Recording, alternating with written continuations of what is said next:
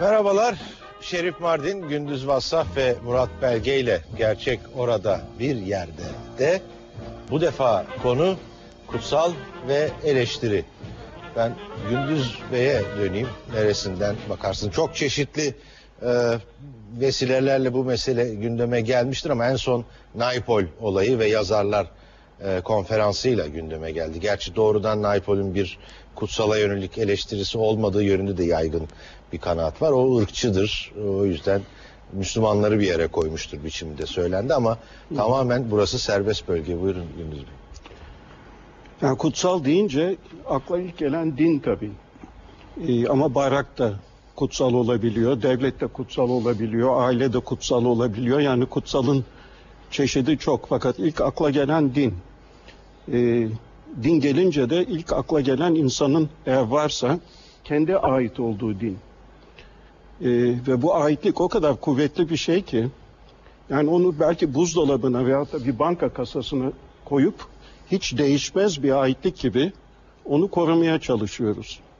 O zaman Türk nedir? Müslümandır. Halbuki azıcık geçmişe bakınca yani Türkler belki 16 devlet kurmuş veya 17, onlarla övünülüyor.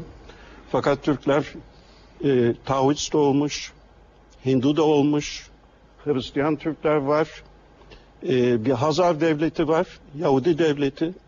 Osmanlı kadar neredeyse uzun sürmüş bir 400 yıl, 800-1200 arası Yahudi devleti, Türkler Yahudi. Karaim. Onun için azıcık tarihten bakarken bu günlük kimliklerimizden soyunarak bakabilirsek, azıcık daha bir mesafe alarak bakabilirsek hem kendimize hem başkalarına belki daha az eleştirel ve daha az ön yargılı olabiliriz. Onun için onu isterseniz azıcık nasıl bakmalı bir defa bu kutsala ve kutsalın eleştirisine, onu bir isterseniz tartışalım. Hı hı.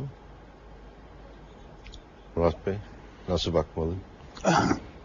Nasıl bakmalı? Tabii çok ayrıntısıyla da konuşulması gereken bir şeydi. Şimdi biz üçümüz de tarihe çok eğilimi fazla insanlarız. Onun için yani hangi konuyu tartışmaya başlasak hep böyle bir bu işi başından bir şöyle bakalım diye bir eğilimimiz oluyor. Yani gene öyle bir çerçeve içinde diyebilirim ki yani insanlığın erken dönemlerine gittikçe her şeyin kutsal olduğu bir düşünce aleminde, kutsal olduğu veya olabileceği. İşte bu şey Kasirer vesaire gibi incelemecilerin ortaya çıkardı. Bu mana diye hani ilkel topluluklarda olan bir şey. İşte o manadır. Hani böyle büyülüdür, kutsaldır, işte el sürülmez, işte manadan tabu çıkar falan. Onların dedikleri yani mesela bardak manadır, işte masa manadır diye bir şey yok. Bu gelici geçici bir özelliktir ve daha çok insan öznelliğiyle, o andaki durumuyla ilgilidir. Birdenbire ben bir takım koşullarda o bardağın mana olduğuna inanabilirim. Yani bu hayatı açıklamak için bir kutsallık ilkesinin çok da tanımlı olmayan, tabii hiç olamaz zaten, bir kutsallık ilkesinin böyle her an her yerde işte zuhur edebilecek falan bir şey. Yani gene Batı tarihinden bakarsak en iyi bildiğimiz tarih işte yani Rönesans'ı falan geride bırakmaya başladığımız sıralarda 16. yüzyıl, 17. yüzyıla geldiğimizde artık hani işte şey bugün bilimsel düşünce dediğimiz şeyin yavaş yavaş şekillenmeye başladığını görüyoruz. Bir düşünce bilimsel olabilecekse bir kere kendini ilkin bu kutsallık kavramından bir şekilde bir sıyırması lazım. Çünkü yani bir şey kutsalsa ben onu inceleyemem ve işte onun hakkında şunu söyleyemem, bunu söyleyemem. Yani o kutsallık zaten benim ona nasıl bakacağımı baştan belirlemiş. Yani yapacak bir şey yok. Şimdi tabii dünyanın gelişme temposu içerisinde gitgide kutsallık alanları daraltıldı ve hatta sonunda işte insanın inancıdır diye adeta işte bireyin içinde bir yerlere kapattık onu ve öbürü de alabildiğine genişledi. Şimdi tabii ben bilimden yanayım elbette de, yani bilimi de bir yerden sonra mutlaklaştırmak bu sefer bilimi kutsallaştırmak gibi bir şeye giriyor. Ama yani bunun bir dengesi kurulacaksa bilimsellik elbette eleştiriyle, başka bir şeyle mümkün olmaz. Eleştirinin önünde de o kutsaldır eleştirilmez, böyle şeyler koyamazsınız. Her şey eleştirilir. Ama bilimsel düşünce ve bilimsel eleştiri aynı zamanda insanlara, insanların inançlarına vesaire saygılı olmayı da bilmelidir, öğrenmelidir. Yani eleştirmek demek küfretmek falan demek değildir. O alakası yok. Yani benim baktığım yani genel, geniş çerçeve böyle bir şey, ama bunun tabii daha şeylerine indikçe özel alanlarına söyleyecek çok şey var. Evet. Şerif Bey, hocam. Evet, aydınlanma dediğimiz devreni bilhassa kendine mahsus bir nötr bir alan meydana getirdiğini sanıyorum bu gibi tartışmaların yapılabilmesi için. Bunun adı da kamu alanı ve bunu kimler yaptı, sanıyorum ki onu incelememiz çok önemli. Edipler Cumhuriyeti diye bir şey çıkıyor Avrupa'da 18. yüzyılda ve bunlar kendi aralarında her şeyi tartışabilecek kimseler olarak birbirlerini biliyorlar. Bu sanıyorum ki çok önemli gibi bir gelişme. Ve orada Edipler Cumhuriyeti dendiği zaman birbirleriyle devamlı olarak tartışan ve yeni çıkan teorileri bilen ve bunları birbirlerine aktaran insanlardan bahsedildiğini sanıyorum. La République des Lettres. Bu sanıyorum ki ortaya çıkabilmesi için matbaanın gelişmesi lazım. Ve kitabın ortaya çıkması lazım. Ve Türkiye'de kitabın geç ortaya çıkması bir Edipler Cumhuriyeti'nin ortaya çıkmasına mani oldu. Sanıyorum ki başlangıçta her şey oradan çıkıyor. Ve bugün bir sonradan o Edipler Cumhuriyeti'nin de bir düştüğü ve aynı alanı temin etmediği hakkında çok kitaplar yazıldı. Mesela Richard Sennett, The Fall of Public Man. Ondan sonra o alanın yerine geçecek olan teknolojinin getirdiği bir takım yeni yaklaşımların getirdiği bakışlar var ve maalesef bugün Edipler Cumhuriyeti'nin bir zamanlar insanlar arasında bir tartışma alanı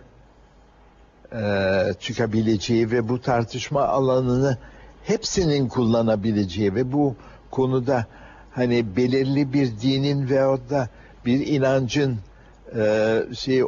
olmayacağı yeri olmayacağı gibi bir ümit vardı. Bu ümit ortadan kalktı sanıyorum 20. yüzyılda. Enteresan bir paradoks ya da ironi değil mi acaba hakikaten? Zaman geliştikçe tolerans mı diyeyim ona azalıyor. Bu enteresan bir durum gerçekten. Gündüz Bey, kutsala eleştiri dendi veya kutsal ve eleştiri dendiği zaman onun içinde olanlar değil de siz baştan söylediniz dışarıdan bakma. O zaman başka dinlerden olanların ötekilere bakarken orada da bir eleştiri sistemi başlıyor. Ne dersiniz? O dışarıdan bakma öyle oluyor biraz. Evet, inanç azıcık da zaten dışarıdan bakamamak veya dışarıya bakamamak.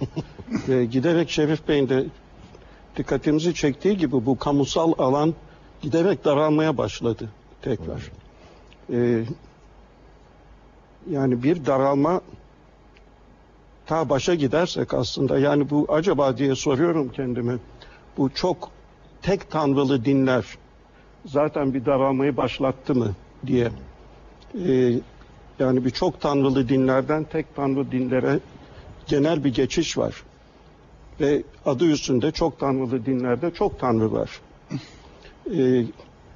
Tek tanrılı dinlere geldiğimizde öbür tanrıları kabul etmiyor. Putları yıkıyor. İşte Musa altın buza heykelini parçalıyor. Ondan sonra gelen peygamberler de putlara karşı. Yani putlara karşı derken başka dinlerin inançlarına karşı. Halbuki çok tanrılı dinlerde işte Roma diyelim, İskender Mısır'ı fethediyor, Mısır'a gidiyor. Ptolemy hükümranlığı başlıyor ama Mısırlılar azıcık Roma'nın tanrılarını alıyorlar. Roma da azıcık Mısır'a uyuyor işte. Mumyalamaya başlıyorlar mesela. Evet. Bizim şeyde çok görürüz. İsis tapınakları, Serapis tapınakları Roma kentlerinde. Yani bir birleşme var, birbirinden alma var, bir alışveriş var. Hoşgörü demeyeceğim ama bir kaynaşma var. Ama Hristiyanlıkta mesela tek tanrılı din, Roma'da biliyoruz Hristiyanlar öldürülüyor, işte dövüştürülüyorlar arenalarda falan. Ama Hristiyanlık başka tanrıları, başka dinleri kabul etmiyor. Bir tek benim tanrım var diyor. Ve şey oradan başlıyor azıcık. Tarihteki husumet azıcık oradan başlıyor. Devam edeyim bilmiyorum fazla. Evet, tabii. Ama bugüne gelince mesela ve kamu alanı daralmasına gelince, hele ulus, devlet ve din birleşince tam felaketler başlıyor ve kan dökülmeye başlıyor. İşte İrlanda ve İngiliz'de hem devlet, ulus devlet, hem Katolik, İngiltere ulus devlet, Protestan. Pakistan, Hindistan, iki tane ulus devlet kurulmuş, din üzerine ayrıştırılmış. İşte Keşmir'de çatışıyorlar. Yugoslavya. Yugoslavya keza aynı şekilde. Aynı adamlar, dinleri farklı. Başka saymakla bitmez. Filistin. Filistin ve İsrail. Hem ulus devlet çatışması var. Yani ulus devlet ve dini inanç yan yana gelince en kötü belki bir tahammülsüzlük başlıyor. Orada tahammülsüz. Buyurun hocam. Tahammülsüzlük deyince aklıma bir şey geldi. Murat'ın çok önem verdiğim bir makalesi vardı. Ne zaman çıktı ve nerede okudum hatırlamıyorum. Fakat bugünkü yapımızın, yani Türkiye'deki özel yapının buna nasıl yol açtığını anlatan bir açıştı. Ben bunu çok beğenmiştim. Sanıyorum ki bir ara bunu tartışmamız gerekecek. Linç kültürü. Ben bunu okuduktan sonra Türkiye'de bunun emarelerini görmeye başladım. Bilmiyorum Murat kendisi bahsetmek ister mi? Ben de unuttum şimdi tabii de. Bu kadar fazla yazınca insan ya da konuşunca ondan sonra kendi söylediklerini de unutuyor. Ama bu Naypul'la bir linç kültürüne benzer bir şey geldi bu. Salman Rushdie olayında eğer kastettiğiniz oysa cahilliğimi hoş görün. Tamam. Yani koca bir İran'ı ve hatta Müslümanları ayağa kaldırma ve adamı, dünyayı dar etme. Bakın Naypul'da dehşete düştüm. Bir az çok cemaate dayalı bir günlük Türk gazetesi var. Onun bir yazarı bu Naypul toplantısı ile ilgili, yani toplantıya niçin katılmamalı? Buna tabii ki dini açıdan bakmak, kanun budur diyor neredeyse ve din emrediyor ki bu toplantıya katılmamak lazım. Niçin katılmamak lazım? Çünkü dine küfreden veya dine mesafe alanla beraber olursanız siz de dininizden olursunuz diye bir yazı yazmış. Yani Naypul gelmiş olsaydı ve bizler de hepimiz bu toplantıya katılmış olsaydık ve biz İslam idiysek dinimize küfretmiş olacaktık, dinimizden ayrılmış sayılacaktık. Bu bir linç olayı, bir toplumsal linç olayı bu. Yani tüyler ürpertici. Ve tabii sonradan oluşturulmuş veya bir takım lider pozisyonundaki insanların kafasından çıkmış bir konu bu anladığımız kadarıyla. Evet, bir de kitle kültürüyle bir ilişkisi var. Ben bunu ayrıntıları üzerinde durmayacağım. Fakat eskisine nispetle Türkiye'de böyle çok genel bir şekilde bakılırsa bir kitle kültürü eskisine nispetle Türkiye'de daha çok bugünlerde ve o kitle kültürüne karşı durmak da kolay olmuyor ve şahısların etkisi belki o kitle kültürüne katıldıkları zaman çok kuvvetli oluyor ama bu kitle kültüründen sanıyorum ki faşizmin ilk şeyleri, ilk emareleri görülebiliyor. Çünkü evet.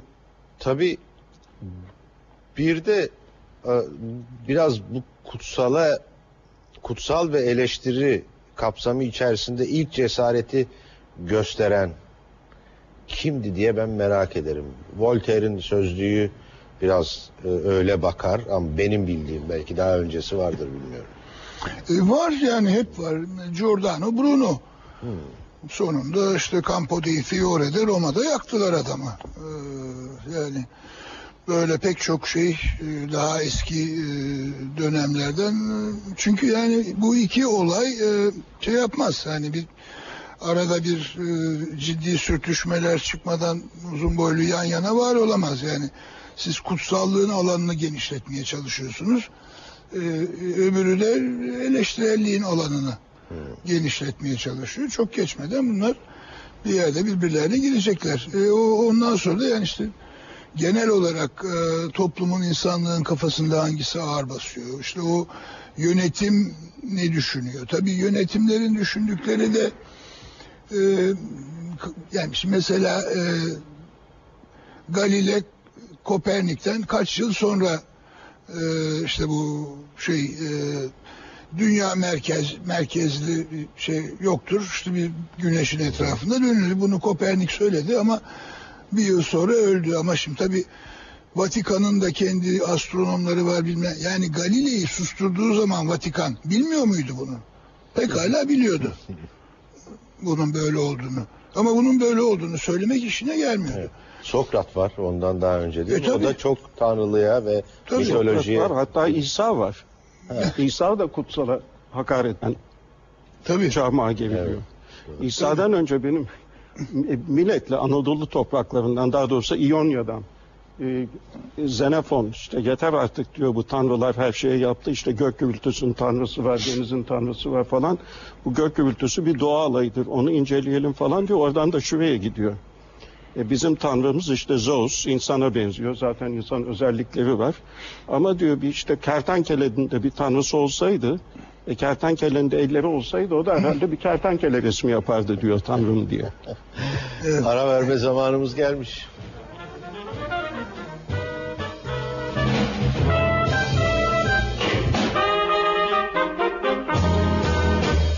Olması gereken tartışma adabı ortaya çıkmamış.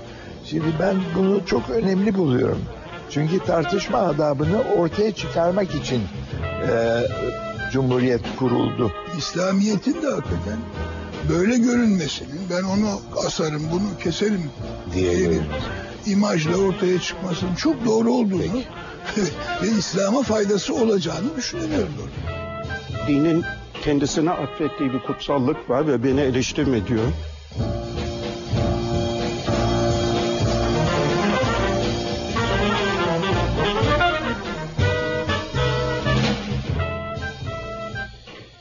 Devam ediyoruz.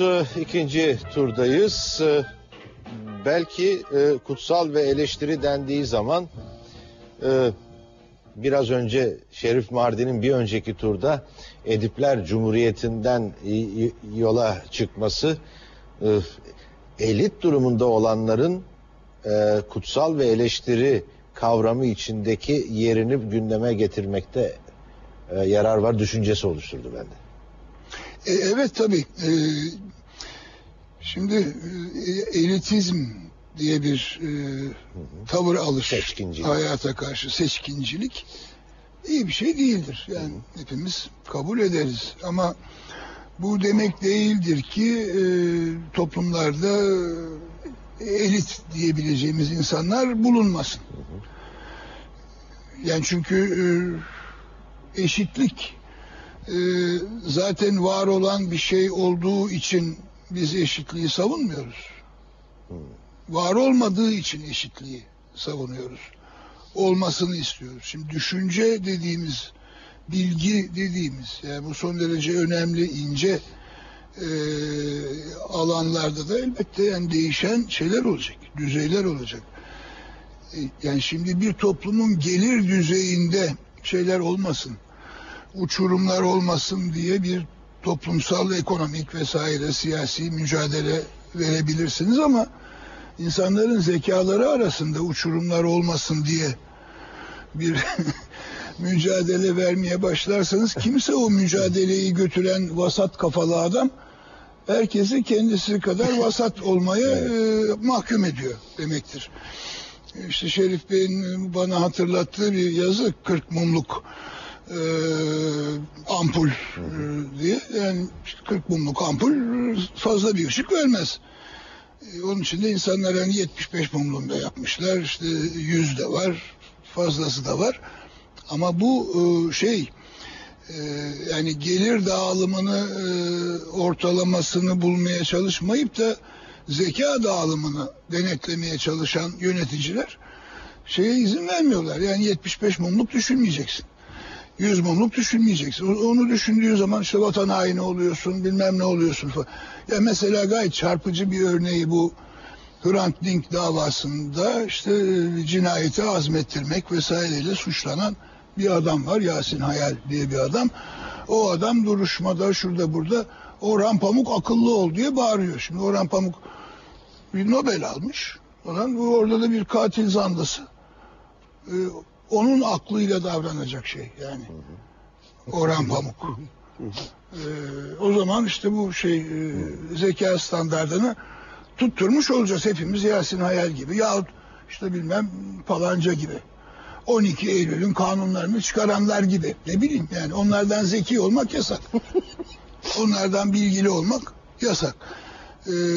O zaman yani şeyi olmayan yani seçkin düşünceye, yani düşüncenin seçkinleşmesine öbür türlü söyleyecek olursak izin vermeyen bir toplumda elbette ki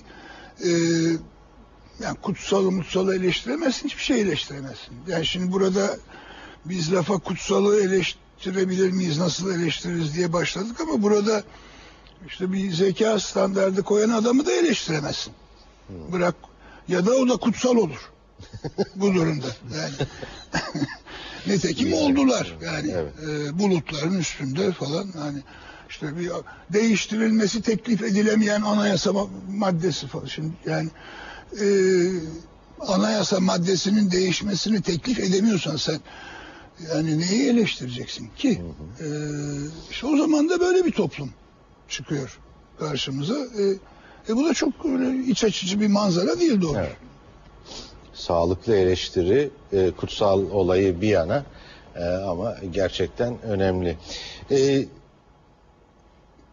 Oryantalistler İslam'a bakıyorlar ve eleştirel yaklaşıyorlar. İslam'dan Hristiyanlığa eleştirel bir yaklaşım, buna benzer bir şey var mı?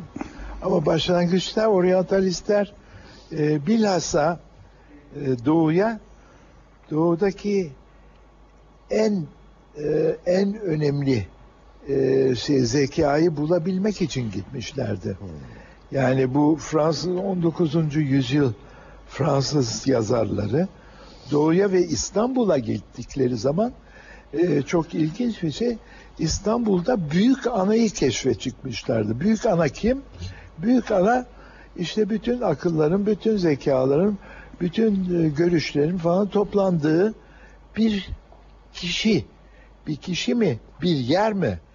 Bir topluluk mu? O hiçbir zaman belli olmadı. Ondan sonra oryantalizmin bence çok ileri gitmiş olmasının sebebi dolayısıyla oryantalist bu şeyi aldı, bu rengi aldı. Yoksa başlangıçta oryantalistler ve bu Fransız yazarları 19. yüzyılın ortasına doğru Doğu'ya doğru doğudaki şeyi bulmak için, özü bulmak için doğuya gitmişlerdi. Ben bunu böyle görüyorum. Sonra değişti gibi. Bilmiyorum arkadaşlarımız bu konuda ne derler.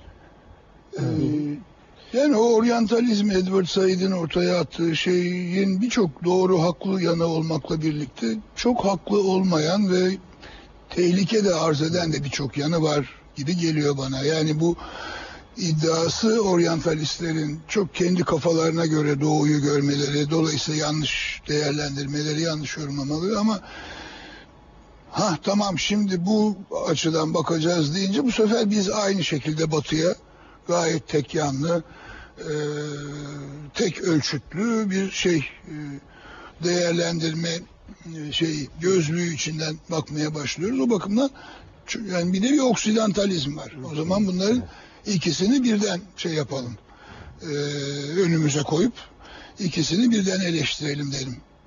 Evet, yani o Said'in argümanına hak vermek, yani doğuya yanlış bakıyorlar, kötü bakıyorlar, küçümseyerek bakıyorlar argümanını ön plana çıkarmak, doğunun batıya hangi ön yargılarla baktığını kendisine sormasını bile unuttu. Bu da var neredeyse. Yani. Birisi varsa öbürsü de var. Bu da var. Evet. Tamamıyla unutturdu. O yüzden benim aklıma öyle bir şey geldi. Bu taraftan işin, yani kutsalları da dahil olmak üzere, bir eleştirel bakış hep böyle emperyalizm vesaire, işte haksızlık, adaletsizlik üzerinden gidiyor.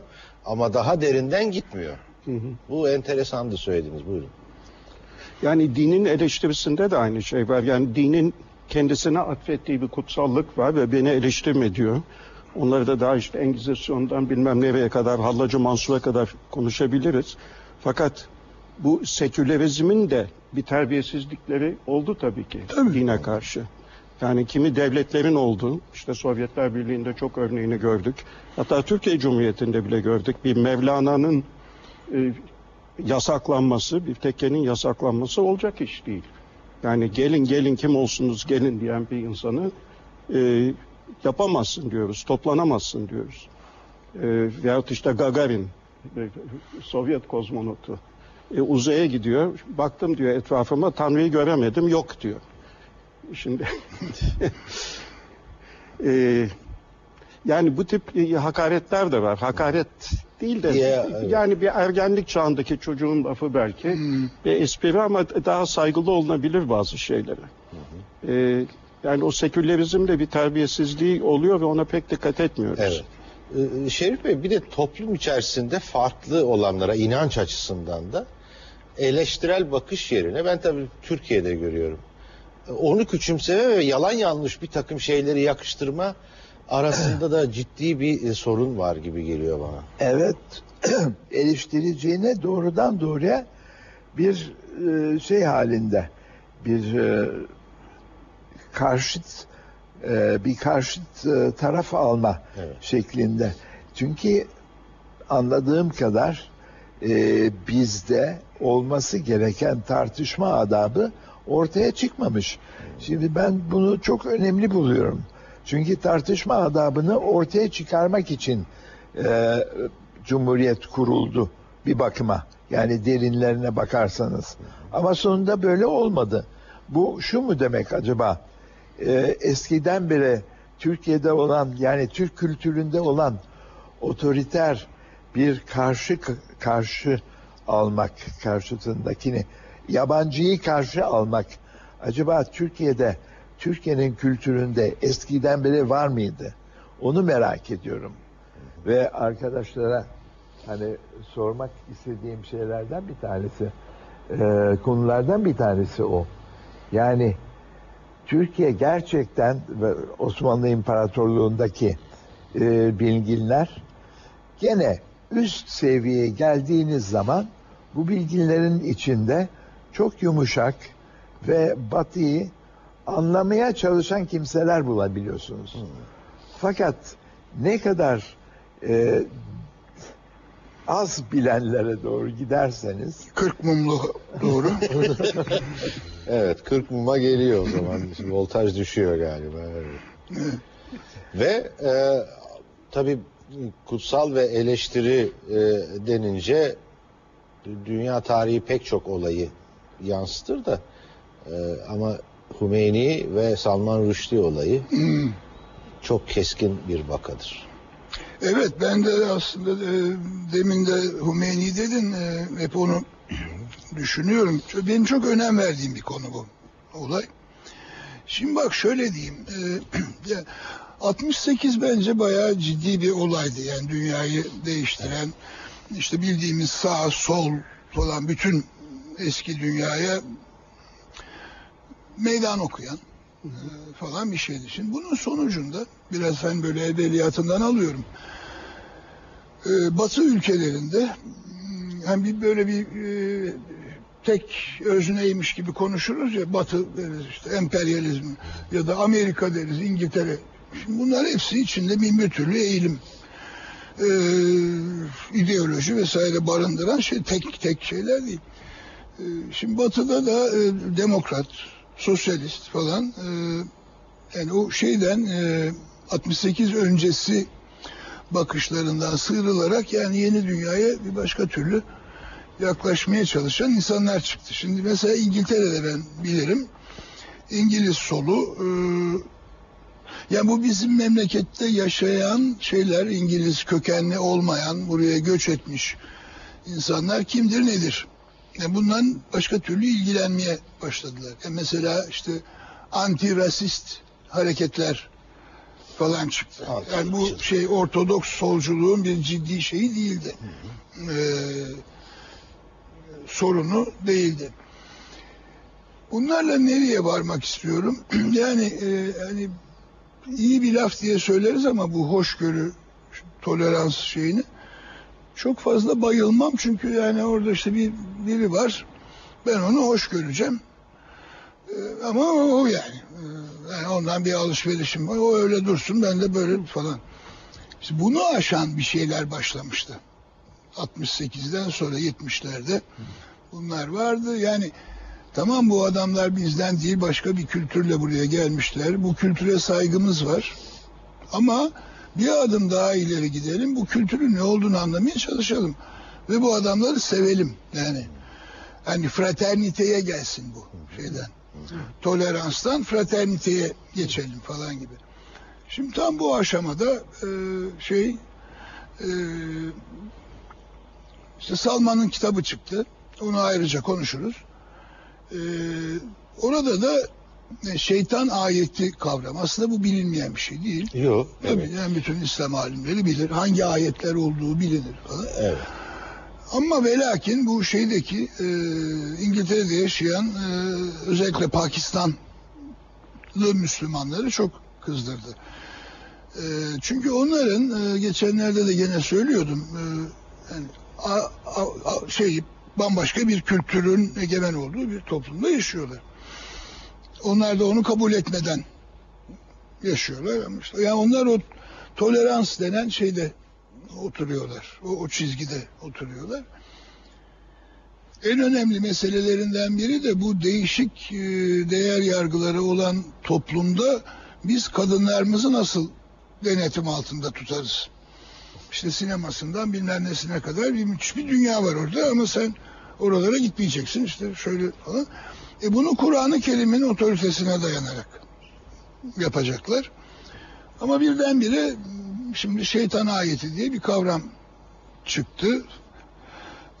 Yani en güvenilir şeyimiz elimizden, yani büyük kıyamet buradan koptu, İngiliz Pakistanlılarından, oradan Pakistan'a sıçradı. İş büyüdüğü zaman da Hümeyni müdahale etti. Şimdi Hümeyni'nin yaptığı iş, Müslüman dünya ile Müslüman olmayan, Hristiyan ama illa Hristiyan da olmayabilir, dünyanın yavaş yavaş birbirinin alanına doğru girip anlaştıkları, konuştukları, sen şöyle mi bakıyorsun, ben böyle diyorum işte falan filan dedikleri alana bir bomba atmaktı. Çünkü bunu istemiyordu. Yani Müslüman dünyayı Müslümanlık içinde izole etmek, dışında kalanı düşman ilan etmek, dolayısıyla da onun şeyi açısından, dünya görüşü vesairesi açısından isabetli diyeceğim ve Çünkü şimdi yani Müslümanla batılı adam bir sohbet, bir diyalog başlatıyorlar. Yani ben senin kültürünü öğreneceğim. Yani sadece şey yapmayacağım. Ve mümkünse o kültürden ben de bir şey alacağım falan diye ben gelmişim. Diyor ki bu kitabı yazdığı için yazar öldürülmelidir. Şimdi bir batılı demokrat, liberal, solcu falan böyle bir şeyi benimseyemez ve ben ne yapayım o zaman bu kültürü demek durumunda. Ve yani jest aynı zamanda bizim kültürümüz budur. Biz bilmem ne diyen adamı öldürürüz diyen. Bu da yani aslında Müslümanlığın çok da hak ettiği, ille de olması gereken bir şey değil ve yani ister istemez yaşadıkça, hayat koşulları değiştikçe dine bakışımızda da şeyler olacak falan filan. Yani bunun tam daha şey daha açık, daha demokrat, daha kavrayışlı, anlayışlı bir din olması için çaba gösterecek yerde ben onu öldürürüm, bunu diyeni keserim, onun dilini koparırım falan diye bir yorum. Bu da yorum. Yani Kur'an'da yeri var mı Salman Rushdie öldürülecek filan diye. Ama bu olayla birlikte bunu söyleyip ben bitireyim. Yani şimdi tabii bu olduğu zaman onu da unutmayalım. Scorsese'de İsa hakkında bir film yapmıştı. Evet. Katolik dünya vesaire Hristiyanlar da onu taşlamakla. Yani bu ille de yani sadece Müslümanlara özgü bir durum olmadığını gösteriyor. Ama buradaki kadar vahim değildi oradaki olay. Çünkü burada doğrudan doğruya yani planlanmış bir şekilde bir diyaloğun yapıldığı masayı şeyle işte baltayla parçalamak falan gibi bir girişimdi bu. Arkasından mesela bu Danimarkalı işte şeyler, karikatürler çıktı. Ki mesela ben o karikatürleri yapan adamlarla Salman'la aynı şeyi koymam. Evet. Yani onlar hakikaten... Aklımda soru var. Sizden sonra getireceğim değil mi? Yani Şeytan Ayetleri kitabı ya da romanı eleştiri miydi? Yoksa tabii bir konunun gündeme getirilmesi miydi? Buyurun, siz karikatürleri bahsediyordunuz. Yani karikatürlerde yani Salman Rushdie'nin Şeytan Ayetleri kitabında önemli tartışılması gereken bir tezi var. Karikatürcünün hiçbir tezi mezi yok. O sadece şey yapıyor. Yani hakikaten hakaret ediyor. Hakaret eden adamı da öldürmek falan gerekmiyor. Yani şimdi beş para etmez bir adam dersin. Olur biter. Ama şimdi mesela işte Kusturica olayı çıkıyor. Derken Naipaul olayı çıkıyor. Ha bir de bunlar bir Müslüman kesimin kendinden olmayan birilerini işte boykot etmesi vesaire vesaire. Yani bir kümülatif birbiri üstüne binen bir etkisi olmaya başladı. Bu da bana endişe veriyor. Yani bir yandan şeyle endişe veriyor. Yani işte hepimizin çok önem verdiği bir işte özgür eleştirellik bilmem ne falan kültürüne zarar verdiği için endişe veriyor. Ama aynı zamanda ben İslamiyet'in de hakikaten böyle görünmesinin, ben onu asarım, bunu keserim diye bir imajla ortaya çıkmasının çok doğru olduğunu ve İslam'a faydası olacağını düşünemiyorum doğru. Ara verme zamanımız geldi.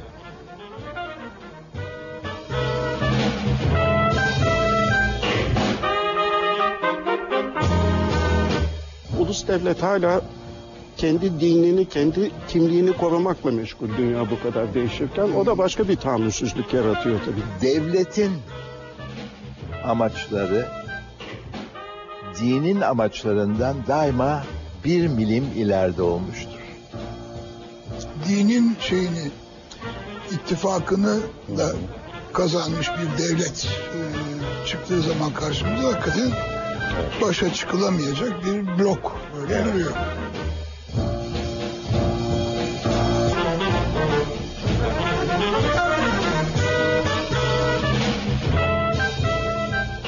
Başlık kutsal ve eleştiri zaman zaman sözü edildi ama artık hakkını vermek adına Salman Rushdie olayı ve Hümeyni'nin rolü ağırlıklı olarak burada gündeme geldi. Fakat ekleyecekleri olanlar var herhalde Gündüz Bey.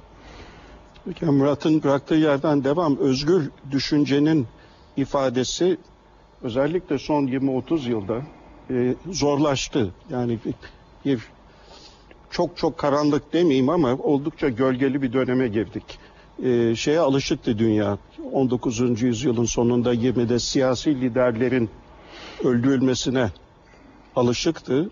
Şimdi bu oradan azıcık düşünce adamlarına gelmeye başladı. Yani yazara, çizere gelmeye başladı ki bu son 100 yılda, 150 yılda fazla rastlanan, hatta hiç rastlanmayan bir şeydi belki. Bu niçin oldu diye soruyorum kendime, niçin olmuş olabilir diye. Bir küreselleşmenin de belki bunda bir etkisi var. Çünkü hem göçlerle ülkeler farklı yapıları barındırmaya başladı ve o yapılar Murat'ın demin söylediği birbirini sevmeye gitmekten birdenbire bir tahammülsüzlüğe dönüşmeye başladı. Çünkü insanlar göç ettiği yerlerde bazıları da olduğu gibi kalmak istedi. Geldikleri ülkelerden, dinlerden de tahrik edildiler. Sen busun, bu değilsin, değişemezsin. Şimdi not almıştım ilahi. Hollanda'da orada yaşayanlar tarafından öldürüldü, İslam'a hakaret etti ya da eleştirdi diye. Evet, evet. Orada yaşıyorlardı, o ortamdaydılar. Evet. Ama birisi çıktı aralarından, öldürdü adamı. Buyurun. Yani o Hümeyni olayının öncesi ve sonrası hakikaten böyle bıçakla kesilmiş gibi. Şimdi baktığımızda daha iyi görüyoruz. Böyle ayrıldı. Yani hakikaten iki ayrı şey bayağı görülüyor. Yani çok etkili oldu. Evet. Bir de haberciliğin de burada bir anında haberciliğin de bazen istenmeyen bir provokatif etkisi olabiliyor. Çünkü işte Danimarka'da karikatür çıkıyor. O anında işte Suudi Arabistan'da da, Endonezya'da da, Hindistan'da da duyuluyor.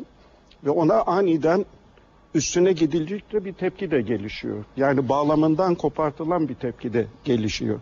O belki sıradan bir karikatür olarak, kimsenin dikkat etmeyeceği bir şey olarak kalabilirdi. Elçilik yakıldı. Fakat bu bir de ulus devletler hala eski şeylerinde direniyorlar ve dinler. Eski kalıplarında direniyorlar. Mesela bu Scorsese filminde bu İsa'nın ile ilgili ve İsa'yı işte Katolik Kilisesi'nin baktığı gibi bakmayan bir film diyelim. O İngiltere'de tartışıldı. Bu dine küfüre girer mi girmez mi? Çünkü küfür kanunu var birçok ülkede. Blasphemy kanunu var. Girer mi girmez mi diye hatta halk arasında anket yapıldı. Bu film gösterilsin mi gösterilmesin diye. Pakistanlı Müslümanlar da İngiltere'de peki biz de bunu dava edelim işte. Burada da gösteri yapıldı. Rüşdü'nün kitabı olsun mu olmasın mı diye. Şeyin cevabı, İngiltere'deki hukuk sisteminin cevabı bizim kilisemiz Anglikan kilisesidir, devlet kilisesi. Biz ancak Anglikan kilisesine küfrü ele alabiliriz. Onun için şeyi reddetti. Buna bakmayı bile reddetti mesela. Yani ulus devlet hala kendi dinini, kendi kimliğini korumakla meşgul dünya bu kadar değişirken. O da başka bir tahammülsüzlük yaratıyor tabii göç eden insanlar açısından. Bence dava edilmemeli tabii ama bu bir şey yaratıyor. Bu ne biçim çifte standart diye. Bir başka aldığım not Şerif Bey, bu işte öldürün emirleri ve linç girişimleri vesaire. Tabii konu işte İslam olunca İslam'ın algılanışında da dünyada çok ciddi sorunlar yaratıyor. Murat Bey biraz. Çok haklısınız. Din olarak yani Nuh Nebi'ye kadar gitmek istemiyorum ama din olarak Hristiyanlığın İslam'dan bir avantajı var. O da şöyle. Hristiyanlıktaki emir 4 ayrı dilden geliyor. Aramcadan, Aramcanın eski Yunanca'ya tercüme edilmesinden, eski Yunanca'nın Latince'ye tercüme edilmesinden, Latince'ye tercüme ediliş kısmının, yani emrin, verilen emrin Latince'den bugünkü konuştuğumuz dile tercüme edilmesi. Şimdi bu her 4 kısımda yanlış yapmak mümkün. Ve 18. yüzyılda Hristiyanların yaptıkları önemli araştırmalardan biri ne yanlışlar yapıldı. Yani tercümeler yapılırken Schleiermacher gibi birisi bu kelime burada böyle duruyor. Bu kelime aslında Aramcadandır. Aramca'da bu kelime Latince'deki aynı kelimenin ifade ettiği manayı ifade etmiyor. Onun için Hristiyanlığı incelediğiniz zaman 4 katlı bir dini incelemeniz gerekiyor. Ve o dört katlı dini incelemek imkanı insana araştırma, inceleme, manaların nasıl değiştiği konusunda çok büyük imkanlar veriyor. Bütün Avrupa'nın dini araştırma, Hristiyanlığı araştırma girişimleri buradan gelmiştir. Yani tercümelerin mevcut olması İncil'de, İncil'in aslında bir tercüme sonucu olması ve bu tercüme sonucunun her katının ayrıca incelenmesi gerektiği. Çünkü her katındaki kelimelerin manası ayrı manalar. Bence bu Hristiyanlara baştan itibaren İslam'a nispetle çok daha geniş bir araştırma imkanı vermiştir. Ya işin öyle bir boyutu var, evet. Evet. Bir başka aklıma gelen konu tasavvuf. Tasavvuf. Burada da aslında bir anlamda böyle tatlı, hoş ama bir eleştiri yok mu orada? Yunus zamanında meczup olarak algılanıyor olabilirdi yani, zaten bilmiyorum ama işte hacca, işte Kabe'de değildir, içinde ara diye o da bir eleştiri değil mi? Tasavvufun çok incesi vardır. Tasavvufun bizim ismini felsefe koyduğumuz alana çok yakın olan bir şey vardır, bir girişi vardır.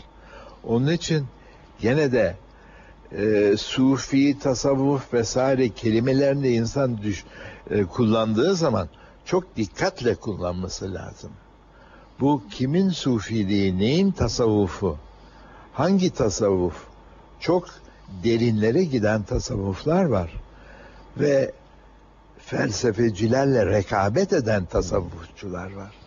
Şimdi felsefe işin içine girince eleştiri de çıkıveriyor değil mi karşımıza, evet. Bilmiyorum. Hallacı Mansur'un bir lafı geçti.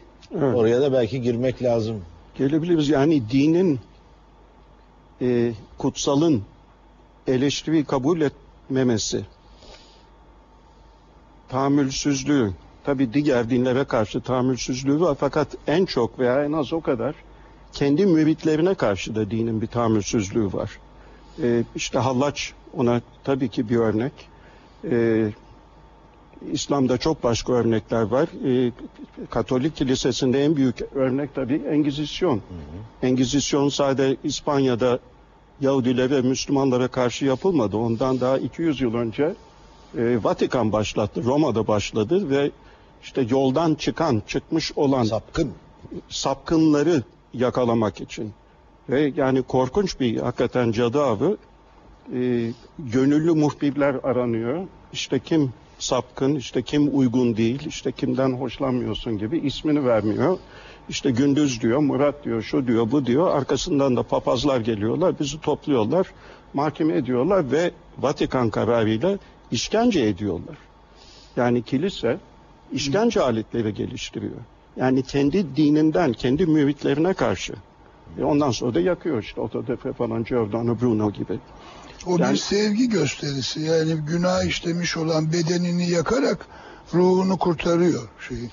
Evet, yani işkencenin amacı da o. Evet, öyle bir kılıf da işkence edecek. Sonunda sen olmayan bir şey ama itiraf edeceksin. Evet, siz haklısınız diyeceksiniz. Vücudunuz gidecek ama işkencede artık çözüldüğün için, haklısın dediğim için cennete gideceğim diye bir düşünce var arkasında. Yakılanlar arasında Britanya'da İncil'i Latince'den çok daha İngilizce'ye çevirme akımının kimi önderleri de var. Yani kendi dillerine çevirme girişimleri bulunmuşlar. Fakat bazıları, önderleri yakılmış. Burada gene Mary daha çok yaktıran Katoliktir, evet. O. Evet. Protestanları, Latimore'u falan yaktırdı. Evet. Aklıma geldi, pardon, Mary dediniz de bu 8. Henry var mesela. İngilizlerin kralı. papası. İşte sırf yani boşanmak yasak biliyorsunuz Katoliklerde. İşte sevgilisiyle evlenebilmek için papa da izin vermiyor. Başka iktisadi falan şeyler de var tabii arkasında. O zaman Anglikan Kilisesi'ni kuruyor. Ama o din değiştirdi diye, yeni bir kilise kurdu diye İngilizler tabii hemen din değiştirmiyor. O da kızdıklarına kendisini uyup 70 bin 80 bin kişiyi öldürtüyor mesela. Beğenmediği için. Yani uymadığı için. Kendi müritleri ama tak bir din değişikliği kılıçtan geçiyor. Kızı tahta geçince o da öbürlerini öldürüyor. O çünkü İspanyol prensesi ve Katolik. Annesinin kızı. Bunun daha çok Batı için söylenen bir diskur olduğu açık. Ama Ahmet Yaşar Ocağ'ın araştırmalarına bakarsanız Osmanlı İmparatorluğu'nda buna çok benzeyen bir şey var. Var tabii. Ve acaba bu aslında bir din meselesi olmayıp bir siyaset meselesi midir diye insanın aklına gelen birçok şeyler var, sorular var.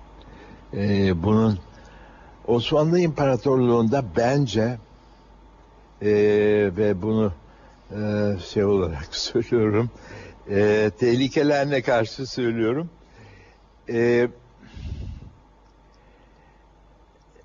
devletin amaçları dinin amaçlarından daima bir milim ileride olmuştur.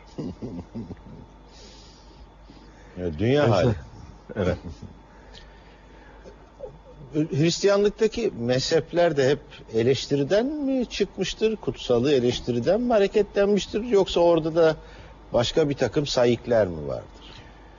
Şimdi yani büyük şeylere baktığımızda, büyük mezheplere mesela Katoliklik ve Ortodoksluk işte aşağı yukarı 1050 falan 11. yüzyılda bunlar ayrışırlar ama o zamana kadar da hep bir gerginlik vardır. Ama bu daha çok şeydir yani Doğu Yunanca konuşan ve Yunan kültürü üstüne oturan bir bütünlük. Batı Latince üstüne, onun kültürü üstüne oturan. Yani aralarında sürtüşmeler var. Sonunda yani bunlar koparıp işte biri Katolik yani evrensel adını alıyor. Öbürü yani şey gibi bizim Hakiki Koç, işte Özvaran falan gibi. Öbürü de Ortodoks. Yani ben aslında olan şeyi devam ettiriyorum diyor. Peki aralarındaki öğreti farkı nedir diye baktığınızda absürt, işte kutsal ekmeğin kutsallığı sadece babadan mı gelir? Hem babadan hem Ruhul Kudüs'ten mi gelir?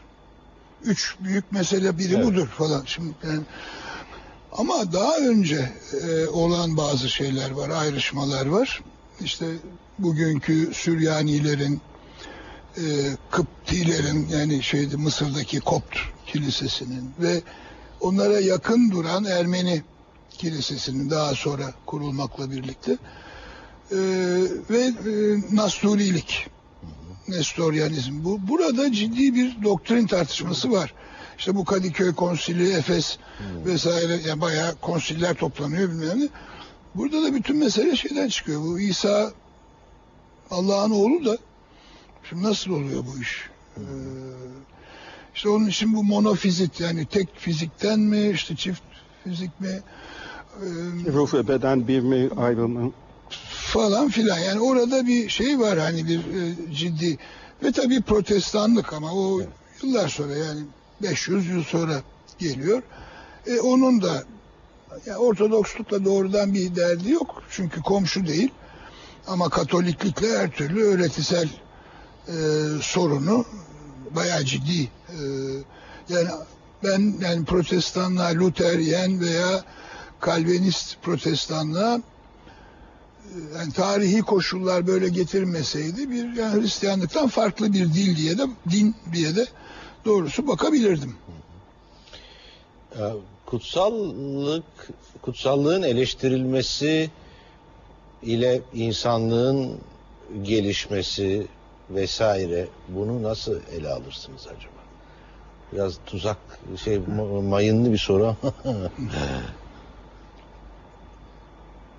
Yani aklım benim şu anda Şerif Bey'in demin dediğinde, yani devlet ve din arasındaki ilişkide, daha doğrusu iktidar ve din arasındaki, siyaset ve din arasındaki, yani ikisi yakın olduğu zaman birbirine tabii ki bir daha bir egemen bir din oluyor. Devlet ne kadar seküler olduğunu iddia ederse etsin veya etmesin. İşte Türkiye azıcık Osmanlı bir sünni bir devletti bir anlamda. Onun için işte ikinci sınıf bir Alevi vatandaşı oldu her zaman ezilen. Ama daha yakın zamanda aklıma mesela Murat geçen hafta Amerika'dan söz ederken Mormonlardan bahsetmişti. İşte onlar Hristiyan, birden çok eşi olabiliyor, büyük ailelerle yaşıyorlar ve hatta yani vali de olabiliyorlar. İşte Amerikan sistemi içinde başarılı insanlar, genellikle zengin insanlar vesaire. Ve sistem bunu kabul ediyor, bunları Hristiyan olarak. Ama başka bir mezhep gibi bir şey kuruluyor. David Koresh diye bir çocuk. O da topluyor insanları. Peşinden işte birkaç yüz, 400, 500 kişi geliyor. Belki bu da daha büyük bir din olacak. Fakat bu devletin hoşuna gitmiyor. FBI'nin hoşuna gitmiyor. Ve basıyorlar bulundukları yeri ve öldürdüler. Bir 60-70 kişiyi öldürdüler. Yani kabul edilen var, kabul edilmeyen var. Veyahut şeyde hatırlıyorum. Gene iktidar ve din ilişkisinden İngiltere'de. İşte bir gün köyde bir evde oturuyorum, kapı çaldı, bir yaşlı bir kadın, yanında da 8-10 yaşlarında bir çocuk, meğer Yahova şahitleriymiş, bana propaganda yapmaya başladılar beni oraya ikna etmek için. Sonra sordum, Citizens Advice diye bir şey var İngiltere'de, bedava size haklarınız hakkında yardım veriyorlar. Yani müthiş bir kurum, demokrasi kurumu. Bu çocuğun bu şekilde kullanılmasına karşı yapılabilecek bir şey var mı? Çünkü yasalar var. Çocukların çalıştırılması yasak vesaire, değil mi? Pornografiden koruyoruz çocukları. Evet. Hiçbir yasa yok. Aile bunu, bu çocuğu dolaştırıp, misyoner gibi dolaştırıp işte şey yapabiliyor. Ama aynı günlerde, daha doğrusu bir yıl önce gene bir grup Hristiyan değil, kendi bir mezheplerini kurmuşlar. Devlet onların evlerine baskın yaptı. Ayrı ayrı oturdukları evlere. Çocuklarını aldı ve çocukları sosyal hizmetler uzmanı, psikologlar falan devlet evlerine yerleştirdi. Şimdi bu ne perhiz ne lahana turşusu. Yani iktidar ve din yakınlaştığı zaman o iktidar dinle o kadar yakın olmayan, seküler devlet olduğu iddiasında olan bir yerse bile bir çifte standartlar çıkıyor gene. Ve kutsalın eleştirilmesi konusuna o zaman... Belki de ağırlıklı olarak karşı çıkan odaklardan biri iktidar. Evet, tabii. Yani aslında sekülerlik iddiasında olan iktidarlar bir kere kendi kutsallıklarına habire biraz değişik bir ambalaj içinde toplumlara sunuyorlar. Yani kutsallığı alanını daraltacak yerde bu şekilde adeta genişletiyorlar. Yani şu da kutsal, bu da, onu da eleştirme, buna da laf etme. Ve hakikaten şimdi yani din sonuçta artık bu yaşadığımız dünyada bir ideoloji. Ama ideoloji olarak çok güçlü. Devlet kıyaslanamayacak kadar bir kurum, bir yapı. Yani sadece insanın zihninde olan bir şey değil. Ama bir de dinin şeyini, ittifakını da kazanmış bir devlet çıktığı zaman karşımıza hakikaten başa çıkılamayacak bir blok böyle duruyor. Devam edebileceksiniz belki ama bir ara verelim. Tabii. Ara veriyoruz.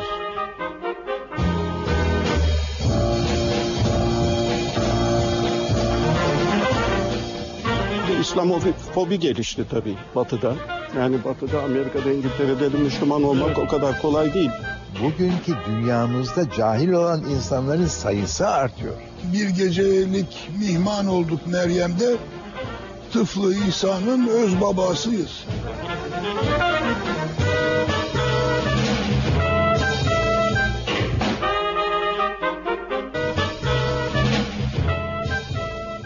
Kutsal ve eleştiri başlıklı Gerçek Orada Bir Yerde programında son tura girdik. Murat Bey, devlet ve din ittifakının oluşturduğu baskının büyüklüğünden bahsediyordu.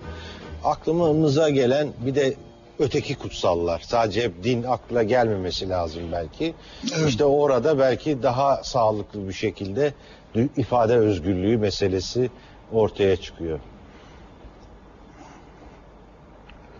Ya ifade özgürlüğünde herhalde ölçüt ifadenizle başkalarını kışkırtıyor musunuz şiddete, kışkırtmıyor musunuz? Yani yaptığınız bir düşünce ifadesi mi, yoksa başkalarını ölmeye, öldürmeye çağıran bir şey mi? İşte bu şey kanunları olan ülkelerde, işte küfür kanunları olan çok Batı Avrupa ülkesinde var, tabi İslam'da da var.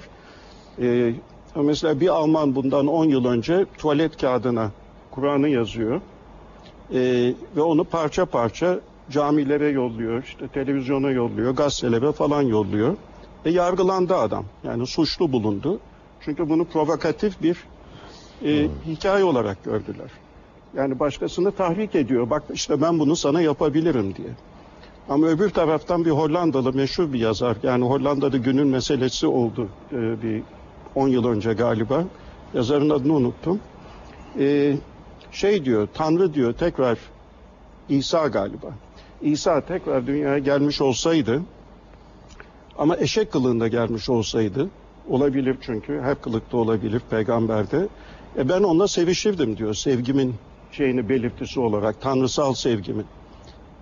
Bu yaratıcılık diyordu, çünkü bu kimseyi adamın bir düşüncesi ve sevgi ifadesi olarak, bir sanatkarın sevgi ifadesi olarak bu çocuk mesela yargılanmadı.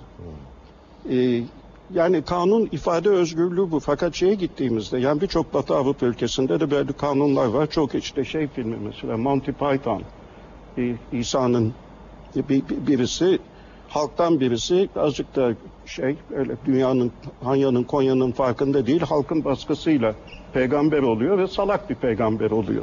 Ama bu film rahatlıkla gösteriliyor her yerde. Veyahut Mucize diye bir film vardı Amerika'da, şeyin yönettiği, Rossellini'nin yönettiği, yani İtalyan filmi, filmde şey yazmış, senaryoyu yazanlardan, orada İsa eşcinsel olarak gösteriliyor.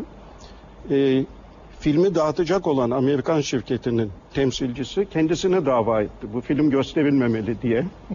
Davayı kazandı. Ya kaybetti, davayı kaybetti ve film gösterildi ve işte en iyi, yılın en iyi yabancı film ödülünü aldı falan New York'ta. İslam ülkelerine geçtiğimizde durum vahim. Çünkü yani Pakistan'da dine küfretmek ve çok dar bir tanım ölüm cezası. Ve hatta başka şeylerde kolun kesiliyor, bacağın kesiliyor, taşlanıyorsun ve bu yasal olarak bu mümkün. Yani bu dehşet verici bir şey tabii. Artık özgür ifade mi değil mi, sanat mı değil mi, gayet kesin, bıçak gibi kesen bir kural var. Fakat bunun karşısında da şimdi bir İslamofobi gelişti tabii Batı'da. Yani Batı'da, Amerika'da, İngiltere'de Müslüman olmak o kadar kolay değil. Benim bir tanıdığım Amerika'da uçakta şey okuyor, Arap harfleriyle, Osmanlı tarihçisi, Arap harfleriyle bir şey okuyor. Yandaki kuşkulanıyor, ondan yanında oturan polise söylüyor veya işte hostese söylüyor, hostes pilota falan, uçak indiğinde FBI alıyor bu Osmanlı tarihçisini, nedir okuduğu diye. Geçenlerde Oklahoma'da, Oklahoma eyaletinde Müslüman yok neredeyse Oklahoma'da, bizim eyaletimizde bu geçen hafta şeriat olamaz diye, Oklahoma'da şeriat olamaz diye bir kanun çıkardılar. Nedeni de dünyanın, İslam dünyayı ele geçirecek diye korkuyorlar ve üstüne üstlük Obama'da gizli Müslümandır. Obama'da bu İslam şeyinin, dünya İslam hareketinin bir parçasıdır diye. Yani bu İslam fobisi, İslam korkusu oraya geldi Batı'da. Buna karşı tabii ki İslam'da da o gençler sizin demin söz ettiğiniz müthiş bir infial içinde. Orada doğup büyüdüğü ülkede hem kendi ülkesinden onu çağıran kendin ol diyen mesajlar geliyor. Hem orada ikinci sınıf vatandaş. Bunlar El-Kaide'ye gönüllü çocuklar. Bu ve başka birçok nedenden olabiliyor. Evet. O gençleri biz arada konuştuk, izleyiciler izleyemedi. O yüzden Şerif Bey'e söz verelim. Dikkatini çeken bir durum bu. Ne dersiniz? Bir kere yapının üzerinde durmak lazım. Yani kim bunları yapıyor, kim bu reaksiyonu gösteriyor? Bilgin bir kişi bu reaksiyonu bilgisi açısından gösteriyorsa bu tartışılabilecek bir alan ortaya çıkıyor. Çok affedersiniz, kimden söz ettiğimizi bir hatırlatmakta belki yarar var.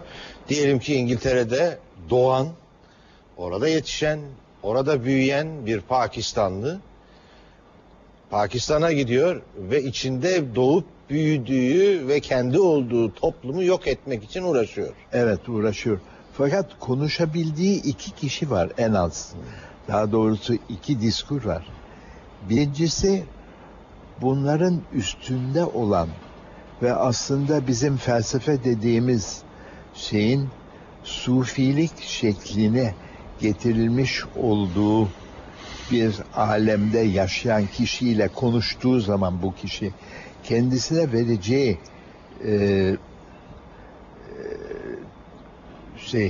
kendisine söyleyeceği aslında cahil kimsenin, yani bu konularda İslam'da cahil kimsenin kendisine vereceği cevaptan çok başka olacaktır. Yani demek istiyorum ki İslam'ın içinde çok daha ince ve meseleleri çok daha ince köşelere koyup onlara bir bizim bildiğimiz ve kendisine felsefi dediğimiz diskurla inceleyebilecek olan kimseler var. Hı hı. Fakat onları bulmak bir mesele. Onlar çok miktarda değil İslam dünyasında.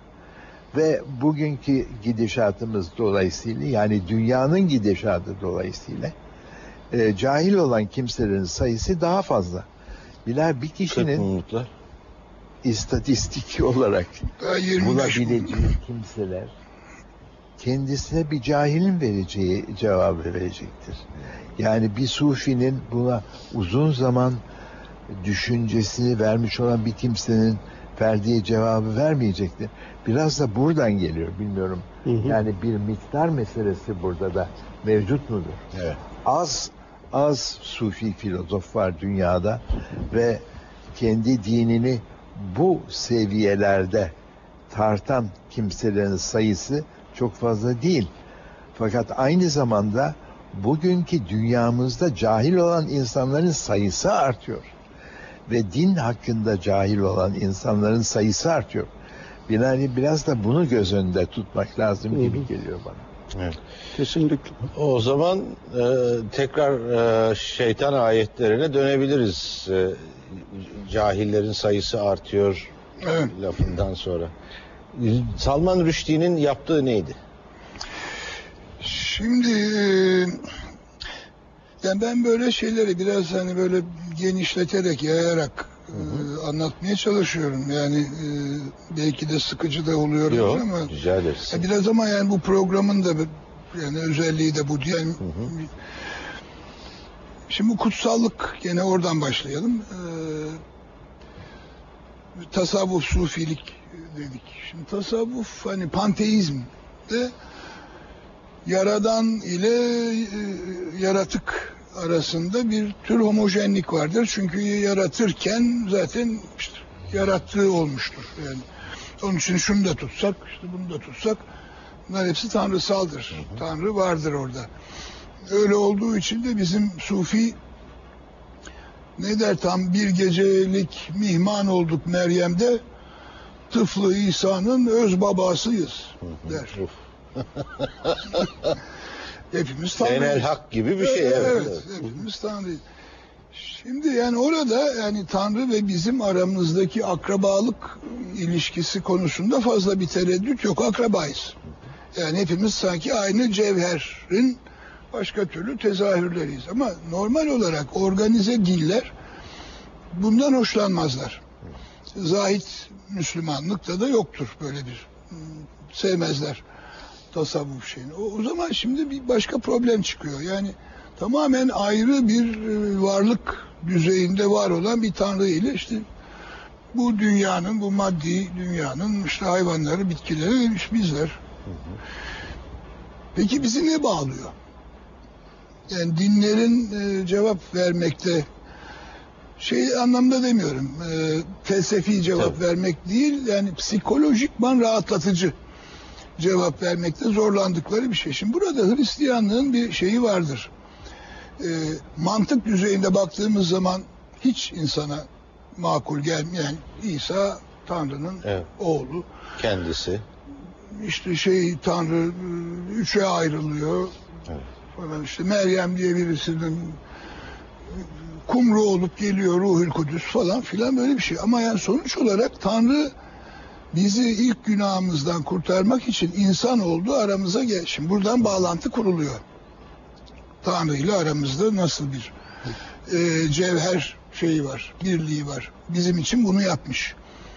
Bir de ayrıca Hristiyanlıkta dolayısıyla şey var, Meryem diye. Yani o tanrısal değil ama aynı zamanda da Allah'ın annesi filan. Şimdi böylece yani o kutsal aile vesaire şeylerine baktığımızda baba, oğul ve Ruhul Kudüs diye bir üçlü. Bir de Yusuf, Meryem, İsa diye bir başka bir... Yani çok... Yusuf için sessiz aziz derler. Evet. Yani aile, bildiğimiz aileyi bize anlatan işte en sıcak insani ilişkinin olduğu yer falan. Şimdi Müslümanlıkta böyle değil.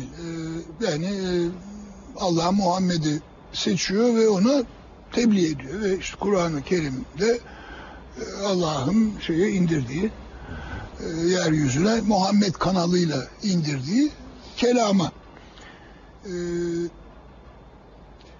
Şimdi bu şeyden daha çok sofuluk şeyi olarak etkisinin sonucunda Müslüman dünyada Hazreti Muhammed'i tarih dışına taşımak gibi bir eğilim vardır. Yani Kur'an-ı Kerim gibi o da tartışılmaz. İşte bütün yaptıklarıyla azizdir, şudur budur öyle bir ki. Salman'ın derdi ise hayır, yani bu bir insandı. Tarihiydi. Belirli bir tarih içinde çıktı. O tarihi dönemin koşulları içinde yaşadı. Evlendi. Bir sürü insanla evlendi. İşte savaşlara girdi. Çocukları oldu. Bilmem nelere oldu. Yani buna böyle bakalım. Tarihileştirelim. Şimdi ben bunu önemli buluyorum. Tabii bu Hümeyni'yi özellikle ilgilendiren bu değildi. Yani şu anlamda hani Salman bunu değil de bambaşka bir şey savunuyor olabilirdi. Hümeyni'yi ilgilendiren böyle bir fırsat çıkmış olmasıydı. O gene yapardı. Aynı çıkışını yapardı ama İslam dünyasının bunu tartışması gerektiğini, bunu bir sorun olarak görmesi gerektiğini ve tartışması gerektiğini, bunu İslam'ın iyiliği için yapması gerektiğini düşünüyorum. Vardır benim bildiğim, kendisinin insan olduğunu söyler Hazreti Muhammed. O da ayrı bir konu. Bitiriyoruz galiba. Tekrar ana veya önemli konulardan birine geldik. Onunla bitirdik. Bilmiyorum ekleyecekleriniz var mı? Bak, bir şey söyleyeceğim. Ne demek? Çok kısa. Yani azıcık doğuda durduk veya işte Orta Doğu dinlerinde durduk. İşte Müslüman, Hristiyan, Yahudi vesaire. Tabii ki çok tanrılı dinlerin bir kısmı hala devam ediyor bugün. Yani Budizm bir ölçüde var. Budizm çok tanrılı mı o bile tartışılır. Hatta tanrısı var mı tartışılır. Ama bu da yaramazlık yapan bir çocuk yani. İşte elma koparır, şunu yapar, işte bilmem sütü devirir. Yani bir insan aynı zamanda ama bir ahlak öğretisi. Hindu çok tanrılı. Sevişen tanrılar var. Çünkü Tanrı'ya varmak sevişmektir. Yani bir güler yüzü var azıcık daha, bir eğlencesi. Ama Sikler mesela o ulus devlet kurmak istediği için aynı zamanda orada bir ulus devlet politika giriyor gene. Fakat sadece şunu söylemek istiyorum. İşte İknaton tek tanrılı din. İşte Mısır'da demin söz edilmedi. İlk tek tanrılı din belki. O da ortalığı yıkıyor, darmadağın ediyor. Bu yasak, şu yasak, bu yasak diye fazla sürmüyor. Eko'nun kitabında bir tartışma vardı, Umberto Eko'nun. İsa güler miydi diye. Yani galiba daha güler yüzlü dinlere ihtiyacımız var gelecek için. Yani bir herhalde hoşgörü, çünkü küçümsemek hoşgörü tabii. Ben işte köpeği hoş görürüm de. Daha bir güler yüzlü dinlerimiz olursa belki. Çünkü din olacak. Einstein da dini reddetmiyor. Üstelik yani uzayın sonsuzluğuna gitmek bir dini maceradır bir anlamda. Kimiz, nereden geldik, nereye gidiyoruz? Dinin de sorduğu bir soru. Ama din iktidar olduğu zaman bize davranış değil de iktidar haddini bildirdiği zaman ölçü kaçıyor galiba. Kamusal alanın açılması için Değil mi? Siz ona değinmiştiniz. Güler yüzlü, daha tolerans, daha tahammül. Bütün konuklarımıza çok teşekkür ediyoruz. Ve gerçek orada bir yerde diyoruz hala. Hoşça kalın.